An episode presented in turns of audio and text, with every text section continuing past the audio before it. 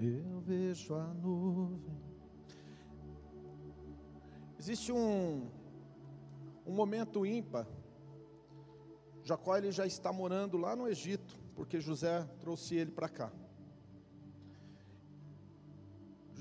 Jacó chama todos os seus filhos, diga assim comigo: Jacó chamou seus filhos, diga os doze, e falou: Vinde e ajuntai-vos, ó filhos de Jacó.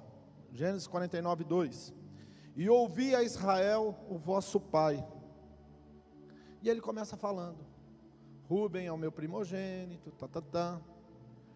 Chega no 16, ele fala de Dan, por exemplo. Dan, Dan, Dan julgará o seu povo. Gênesis 49, 16. Dan julgará o seu povo como uma das tribos de Israel.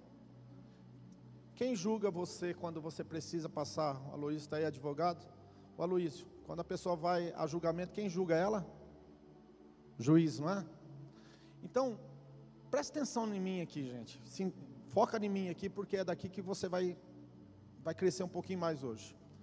Jacó, ele está dizendo o seguinte: eu tenho 12 filhos. Esse meu filho aqui chamado Dan, a linhagem dele vai ser uma linhagem de legis, legislador. Ou seja, é daqui que vai sair os juízes. É aqui que vai se levantar as pessoas que vão ter capacidade, que estarão imbuídas para fazer, para exercer o julgamento. Que tipo de julgamento é esse? É um julgamento que viria através da lei. Então, na tribo de Dan, nasceria, já estaria no desígnio, diga comigo, desígnio. Quiser anotar o tema da mensagem hoje, é desígnio. No desígnio daquela tribo, já iria estar impregnado no DNA deles que eles teriam uma vocação. Diga comigo, vocação. E qual é a vocação deles? Para legislar. O William está aí, também trabalha no, na vara, no fórum, né? Sabe o que eu estou falando. Então, estaria no DNA. Agora, deixa eu fazer uma pergunta. Essa descendência teria dificuldade em passar no vestibular para fazer direito? Sim ou não? Sim ou não? Não. Essa essa linhagem de Dan teria dificuldade de fazer uma pós-graduação com ênfase em determinado assunto da linha é, jurídica? Sim ou não? Não. Por quê? Porque o, o Jacó era profeta. E como homem de Deus, como Israel, ele olhou para os filhos dele e começou a falar a respeito do propósito de Deus na vida de cada um deles. Então, quando aqueles aqueles filhos da linhagem de Dan se preparava para exercer, para estudar, para praticar o direito, obviamente que eles faziam com muita facilidade. Passar no Enem para eles, está tendo Enem hoje, né? Passar no Enem para eles, hoje é um dia tão legal, né, gente? Olha, esse ano eu já fiz dois casamentos, está tendo Enem as crianças estão podendo voltar para a igreja, e olha só que legal, hoje a Anvisa está literalmente dando o aval, né, fazendo as reuniões para liberar o começo da vacinação em massa para a população da Coronavac e outras lá. Isso é uma notícia muito boa. A HN1, a, a, vacina, ela não tem 40% de imunidade. E você vê quem toma HN1 não morre de HN1, porque está imunizado com apenas 40%. E a Coronavac, aí, as, essas, essas que estão vindo, ela é bem superior a essa vacina da, da HN1. Então, assim, não que as pessoas não vão ter enfermidade. Eu estou abrindo um parênteses aqui. Mas elas não vão morrer mais de coronavírus, que nem lá em Manaus, que está faltando oxigênio, um monte de bebê morrendo, um monte de, de pessoas com problemas, passando dificuldade. Então, gente, vou ser honesto para vocês, é uma boa notícia. É uma boa notícia. Eu não sei qual é a tua, tua, tua forma de ver, mas a minha é essa. A minha é essa, é uma boa notícia. Então, voltando agora dentro do, do contexto da palavra, Jacó chamou os filhos dele e começou a falar. Ele, e ele chamou Judá, Gênesis 49, 10, e disse assim: Judá, Judá, o cetro não vai se arredar da tua casa. Judá, o cetro não se arredará da sua casa, nem um legislador dentre os seus pés, até que venha em Siló a ele e se congregue todos os povos. Em algumas traduções dizem todos os seus irmãos. Quando, quando Jacó falou assim, ô Judá, na tua casa estará o cetro, o que, que ele estava querendo dizer? Ele está falando com 12 filhos que representam 12 tribos que iriam ia povoar a terra prometida. Eles iam ocupar toda a terra prometida, essas 12 tribos. O que, que quer dizer? Judá, o cetro não vai sair da sua casa. O que, que ele está querendo dizer? Olha para mim, estou falando de desígnio. Desígnio. Ele está dizendo o seguinte: que na linhagem de Judá é que estaria o rei, cetro, rei. Então, na tribo de Dan, estaria lá os juízes, pessoas que iriam trabalhar na área jurídica. Mas na tribo de Judá estariam as pessoas que fariam parte de governo, estariam ali como o, o próprio rei e alguma, algumas eclésias, né, algumas autoridades que iriam compor o governo. Agora me diz o seguinte, meu, meu, meus irmãos, esse pessoal da tribo de Judá ia ter alguma dificuldade para fazer comércio exterior, hã? Relações internacionais, coisas relacionadas a estabelecer a gestão pública, essa coisa toda? Sim ou não? Não. Candidatar-se a prefeito, algum deles teriam dificuldade? Não. Porque o próprio pai está dizendo: olha, na tua descendência, na tua tribo, é que vai ter reis, é que vai ter as pessoas que vão estar literalmente exercendo essa função: vereador, prefeito, deputado, e assim sucessivamente, como era um reinado, então ele disse: é da, dessa descendência que nasceria os reis. Agora preste atenção. Chegou na tribo de Benjamim, Gênesis 49, 27. Leia aí. Ele disse assim: Benjamim é um lobo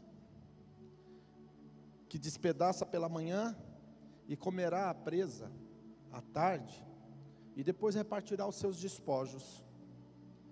O que, que ele quis dizer quando ele disse assim: Benjamim é um lobo que despedaça a presa? Olha para mim, irmãos, estou pregando sobre desígnio. Tem a ver comigo, tem a ver com você, tem a ver com o teu 2021, tem a ver com o teu ministério, com o teu chamado, com aquilo que você está fazendo. O que, que ele quis dizer? Benjamim é um lobo que despedaça a presa. Ele quis dizer o seguinte: na indústria bélica, na no exército, na marinha, na aeronáutica, nas forças armadas, os melhores soldados, sargentos, coronéis, não é isso? Tenentes, cabos, capitães, nasceria dessa tribo. Os melhores atiradores de elite, sairia dessa tribo.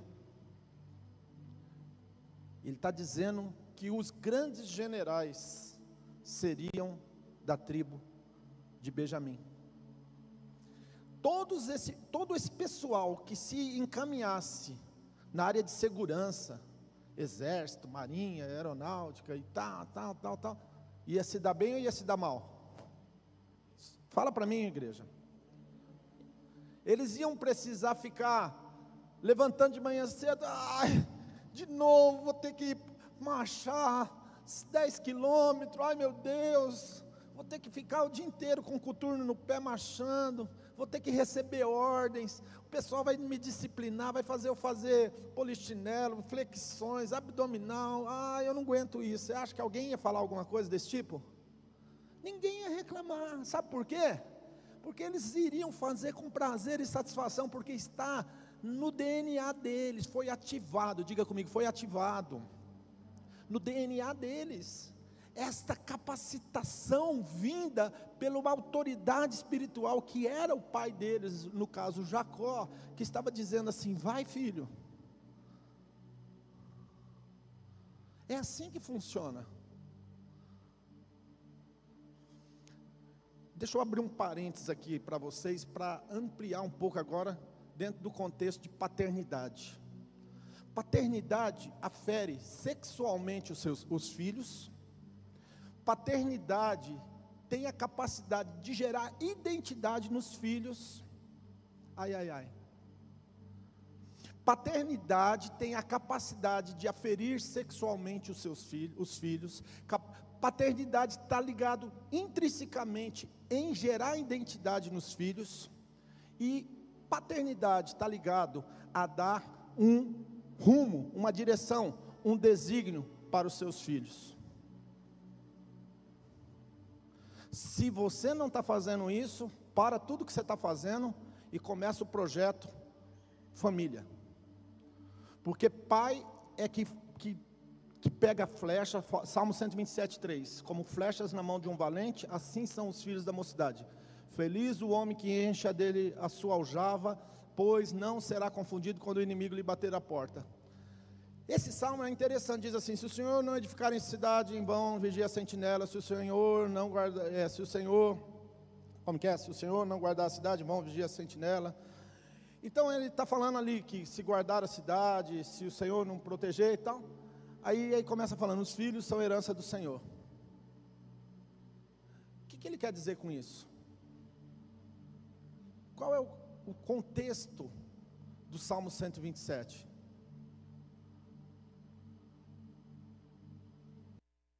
Se o Senhor não edificar a casa, vão trabalhos que nela edifica. Se o Senhor não guardar a cidade, vão vigiar a sentinela. Que jeito que Deus edifica a casa e que jeito que Deus guarda a cidade?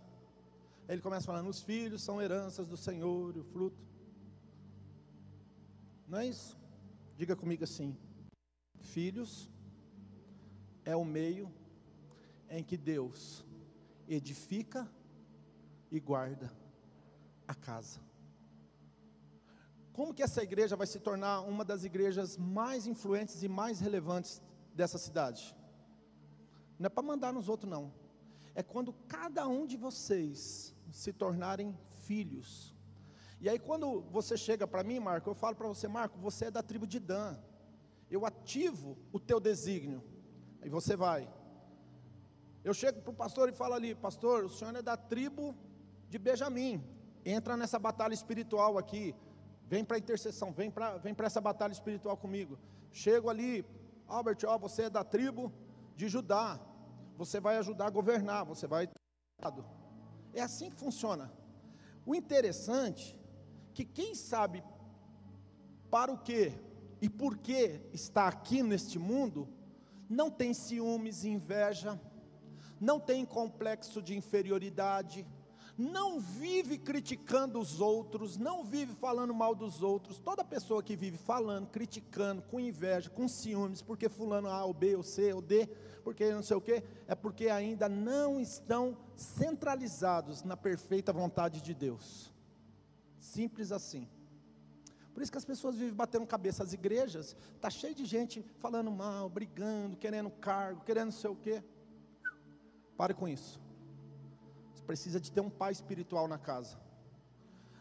Ah, eu olho para o pastor Jaquinilson, ele não serve para ser meu pai espiritual. Eis ali uma porta grande para você ir embora. Desculpa a sinceridade. Se eu não sirvo para pastorear o teu coração, meu querido, eu não sirvo para ser seu pastor, eu não sirvo para nada. Então é melhor que você pegue aquele a porta ali e procure uma pessoa que vai olhar no teu olho vai te dar uma dura, vai falar umas verdades para você, mas você não vai ficar, ai, vou sair da igreja, eu não concordo. Desculpa aí, tá? Mas é verdade. Entendeu?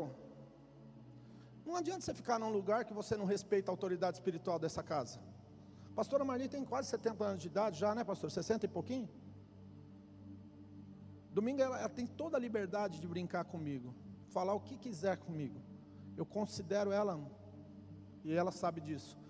Chegou na casa dela, ela pegou o telefone ligou para mim: Pastor, eu falei uma coisa lá no culto, e eu queria pedir perdão para o senhor. Tananana, nananana. Eu falei: Minha pastora, A senhora tem liberdade para falar o que a senhora falou, e eu gostei do que a senhora falou, porque senhora, as pessoas têm que ver que nós temos um relacionamento de irmão, de pai e filho, de mãe e filho, de irmãos, não é uma coisa falsa. Não, mas eu faltei. Eu falei: não, não, não, senhora, pode ficar tranquila, pastora. Eu lhe dou essa liberdade. Eu não dou essa liberdade para todo mundo, mas a senhora conquistou isso daqui, travando as minhas batalhas, lutando as batalhas aqui dentro da igreja. Então, eu vou contar uma história para vocês de um homem chamado Saul. Naquele tempo, o povo começou a dizer assim: queremos um rei, queremos um rei, queremos um rei, igual das outras nações. No caso, as outras nações eram os filisteus. Queremos um rei, queremos um rei, queremos um rei, igual das outras nações. Agora, quem acredita que Deus tem senso de humor? Deus pegou e falou assim: tudo bem, eu vou dar um rei para vocês, já que vocês querem um rei, eu vou dar um rei para vocês, do jeitinho que vocês querem foi lá na casa de Quis, da tribo de Benjamim, e falou assim: Eu vou levantar o Saul para defender Israel. Qual era o desígnio de Benjamim? Fazer guerra, não era? Saul foi lá e travou a guerra. Aí o que, que aconteceu? O povo falou assim: Ele é o rei. Aí Deus falou: Então, Samuel, unge a Saul como rei. Não, Senhor, jamais. Como que eu vou ungir Saul como rei? Ô Samuel, faz o que eu estou te mandando, porque eles não rejeitaram você, é, não rejeitaram você como profeta, eles me rejeitaram. Eles não estão nem aí, eles não estão interessados em saber o que eu quero ensinar para eles, o que eu quero mostrar para eles. Ainda que através do pai deles, Jacó, eu já disse que eu ia dar um rei da tribo de Judá, eu vou fazer uma coisa, eu vou dar um rei para eles da tribo de Benjamim para mostrar para eles, para mostrar e também para tratar eles. Vontade permissiva, preste atenção, escreve aí. Vontade permissiva só serve para tratar você, meu querido, emocional, caráter, etc. Para isso que você de vez em quando pisa na jaca, escorrega, vai parar na vontade permissiva, porque é na vontade permissiva que Deus te pega. É na curva que Deus está te esperando. E aí sabe o que aconteceu? Um giro a Saul como rei. Só que Saul não tinha um desígnio, um propósito de reinado. Ele tinha um propósito de exercer uma função bélica. E aí tem uma, um princípio no reino de Deus que diz assim: quando você pega algo que Deus não te deu, Ele tira algo que Ele te deu. Aí um dia se levantou Golias para lutar contra Israel. E Saul era rei só que ele estava na função errada. E por ele estar na função errada, como rei, ele ficou vendo o Golias gritando, falando um monte, mas ele não teve a capacidade de se prontificar, de se levantar como um guerreiro, como um homem da tribo de Benjamim, que é um lobo que despedaça presa, que reparte despojos, para lutar contra o Golias. Ele ficou né, na inércia, parado, sem nenhuma atitude. Por quê? Porque não estava no centro da perfeita vontade de Deus. Naqueles dias Deus é presciente, já tinha mandado Samuel lá na casa de Jessé e ungiu Davi como rei. Quem que era Davi?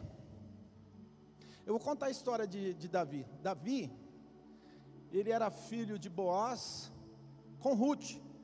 O pai e a mãe de Boaz, a mãe de Boaz Lembra de Jericó que tinha uma prostituta que morava no muro?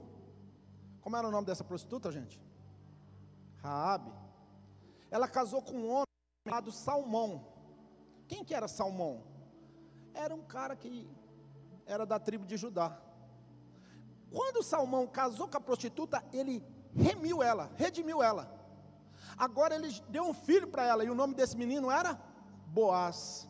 Boaz é uma tipologia de Jesus, só para vocês terem uma ideia. Agora, o filho da prostituta com o da descendência de Judá casou com a Moabita. O nome dela, Ruth, nora de Noemi. E agora este homem, que é um príncipe, em, morava ali em Efrata, na região de Belém, perto de Jerusalém, teve um filho, Boaz e Ruth, cujo Boaz era o redentor, era aquele que iria redimir, que estava redimindo a Ruth aos Moabitas, deu um filho. Qual é o nome do filho? Obed. Obed nasceu, um menino bonito, gerou outro filho, Jessé. Quem está entendendo? Você tem a capacidade de gerar um filho chamado Obed? Para que esse filho seu, não, não vai ser ele que vai ser o, o Borogodó. Aí o filho do filho seu vai gerar outro filho. Olha como que Deus pensa geracional. A mentalidade de Deus é geracional. Eu vou repetir, a mentalidade de Deus é geracional. Por isso que quando você tem a sua família destruída, você não você não está entendendo o que está acontecendo a tua descendência, a forma que Deus vai se manifestar na sua casa, na sua família, está sendo interrompida. Geracional. Então, gerou Obed, Obed gerou Jessé. E também não foi Jessé grandes coisas, mas iria gerar outro filho. Olha, o nome desse menino era Davi. Filho, Davi. Pai, vô, Obed. É isso? Obed, Jessé, bisavô já, né? Davi, vô, bisavô. Davi, pai, avô. E bisavô. Boaz era bisavô, é isso? É, uma, é um negócio de família, é complicado, né? Esses dias o Bola que faz manutenção aqui parou assim, rapaz, eu descobri que eu sou seu parente. Aí eu falei assim, rapaz, parente meu aqui, Aí eu olhei para ele e falei assim, eu já sei de onde que é essa é a família que ele achou parentesco comigo. Eu falei, sua família é de Astorga, filho? Ele falou, é. Você estava perto, né, pastor Albert? Aí eu falei assim, ah, então está explicado, é os parentes da minha mãe que, que mora lá, que são os primos da minha mãe, na verdade, os primos da minha mãe é primo segundo meu, e se ele é filho de um primo segundo da minha mãe, é primo terceiro meu. Mas nós temos um grau de parentesco mas até descobrir que grau que é isso daí dá um trabalho. E aí então nasceu Davi. Na geração de Davi, Deus veio com força. Uau! Na geração de Davi, bradou. Saul estava governando, era da tribo de Benjamim. Pessoa no lugar errado, na hora errada, fazendo coisa errada. Por isso que toda pessoa que está fora da vontade de Deus, ela nunca faz a coisa certa, na hora certa, no lugar certo. Sempre está dando nota fora.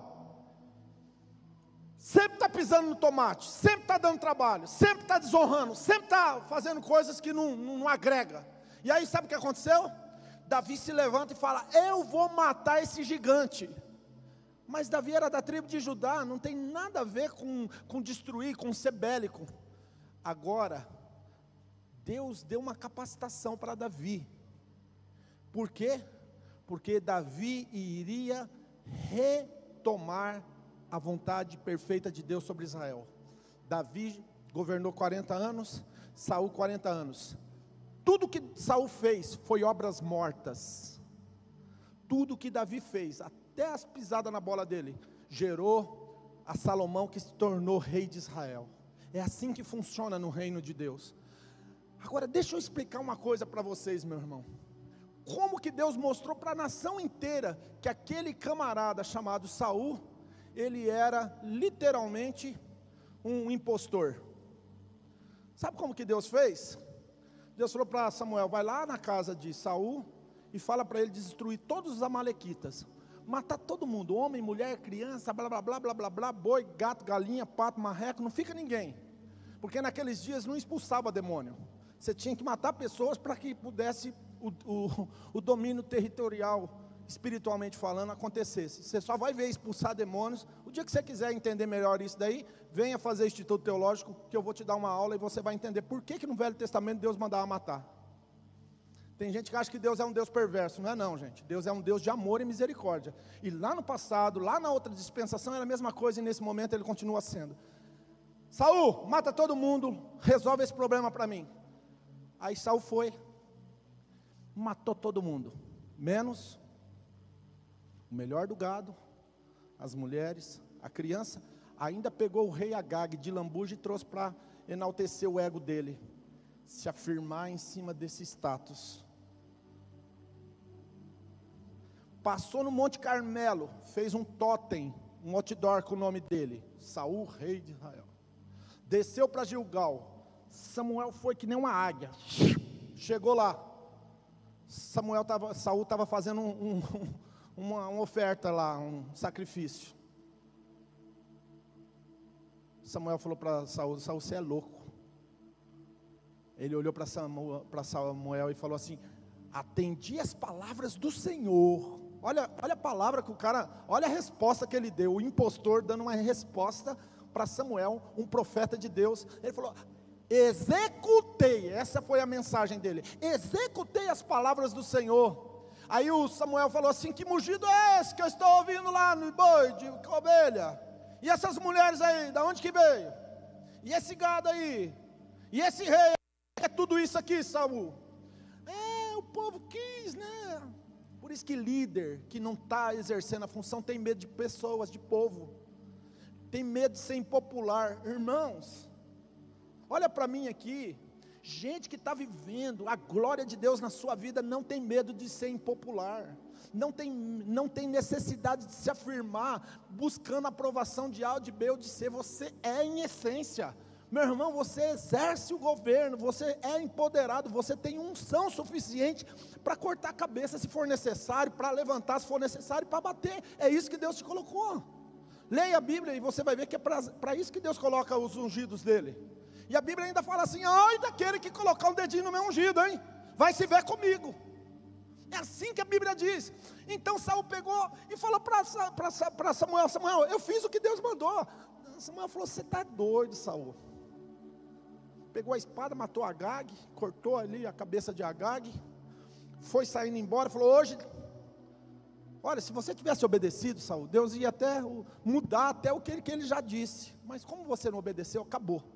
Sabe o que aconteceu? Foi saindo, Saul correu e segurou nas vestes do profeta, rasgou as vestes do profeta. Samuel olhou, deu uma olhada de um lado e falou assim: Hoje Deus rasgou o reino de Israel de você.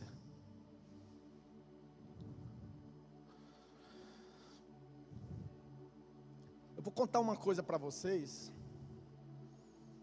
e vocês vão entender como que Deus é perfeito. Quem é da tribo de Judá? Diga comigo, Jesus. Quem é da tribo de Benjamim no Novo Testamento? Quem sabe? Qual é um, um dos homens de Deus do, é, do Novo Testamento que você mais admira? Fala o nome dele para mim. Tribo de Benjamim. Paulo é da tribo de Benjamim. Olha o regaço.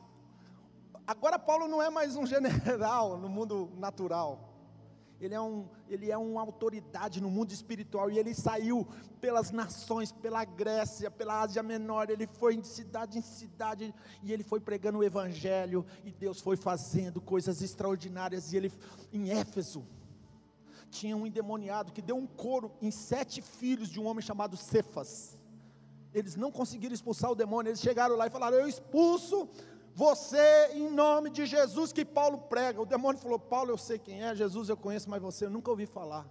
Agora, quando Paulo chegou naquele lugar, o demônio ó, ah, tremia, sabe por quê?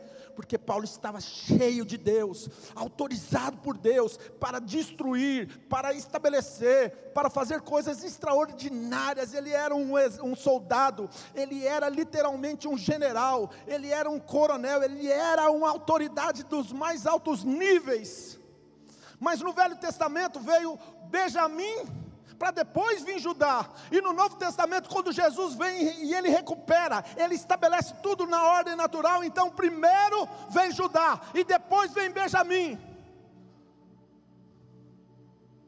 Agora eu olho para o Evangelho de Deus, eu vejo gente querendo ser o que não nasceu para ser fazer o que Deus não chamou, fica batendo cabeça na vida, com, com, com crises existenciais, com um monte de problema.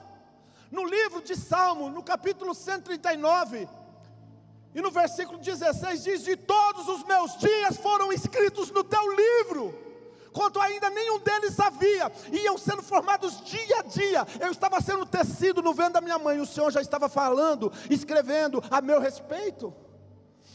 Não estou pregando aqui é, predestinação, estou dizendo que você tem um desígnio que foi dado por Deus, e você pode viver isso.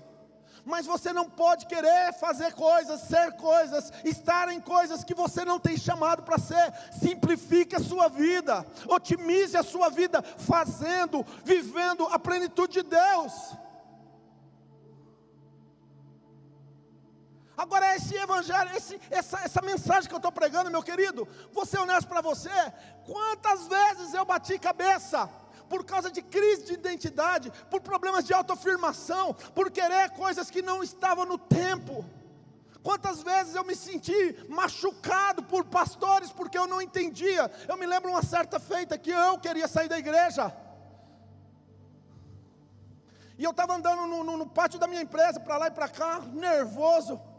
Aí Deus pegou e falou assim: Jaquenilson, não tem nada a ver com o pastor teu, tem a ver com você, cara.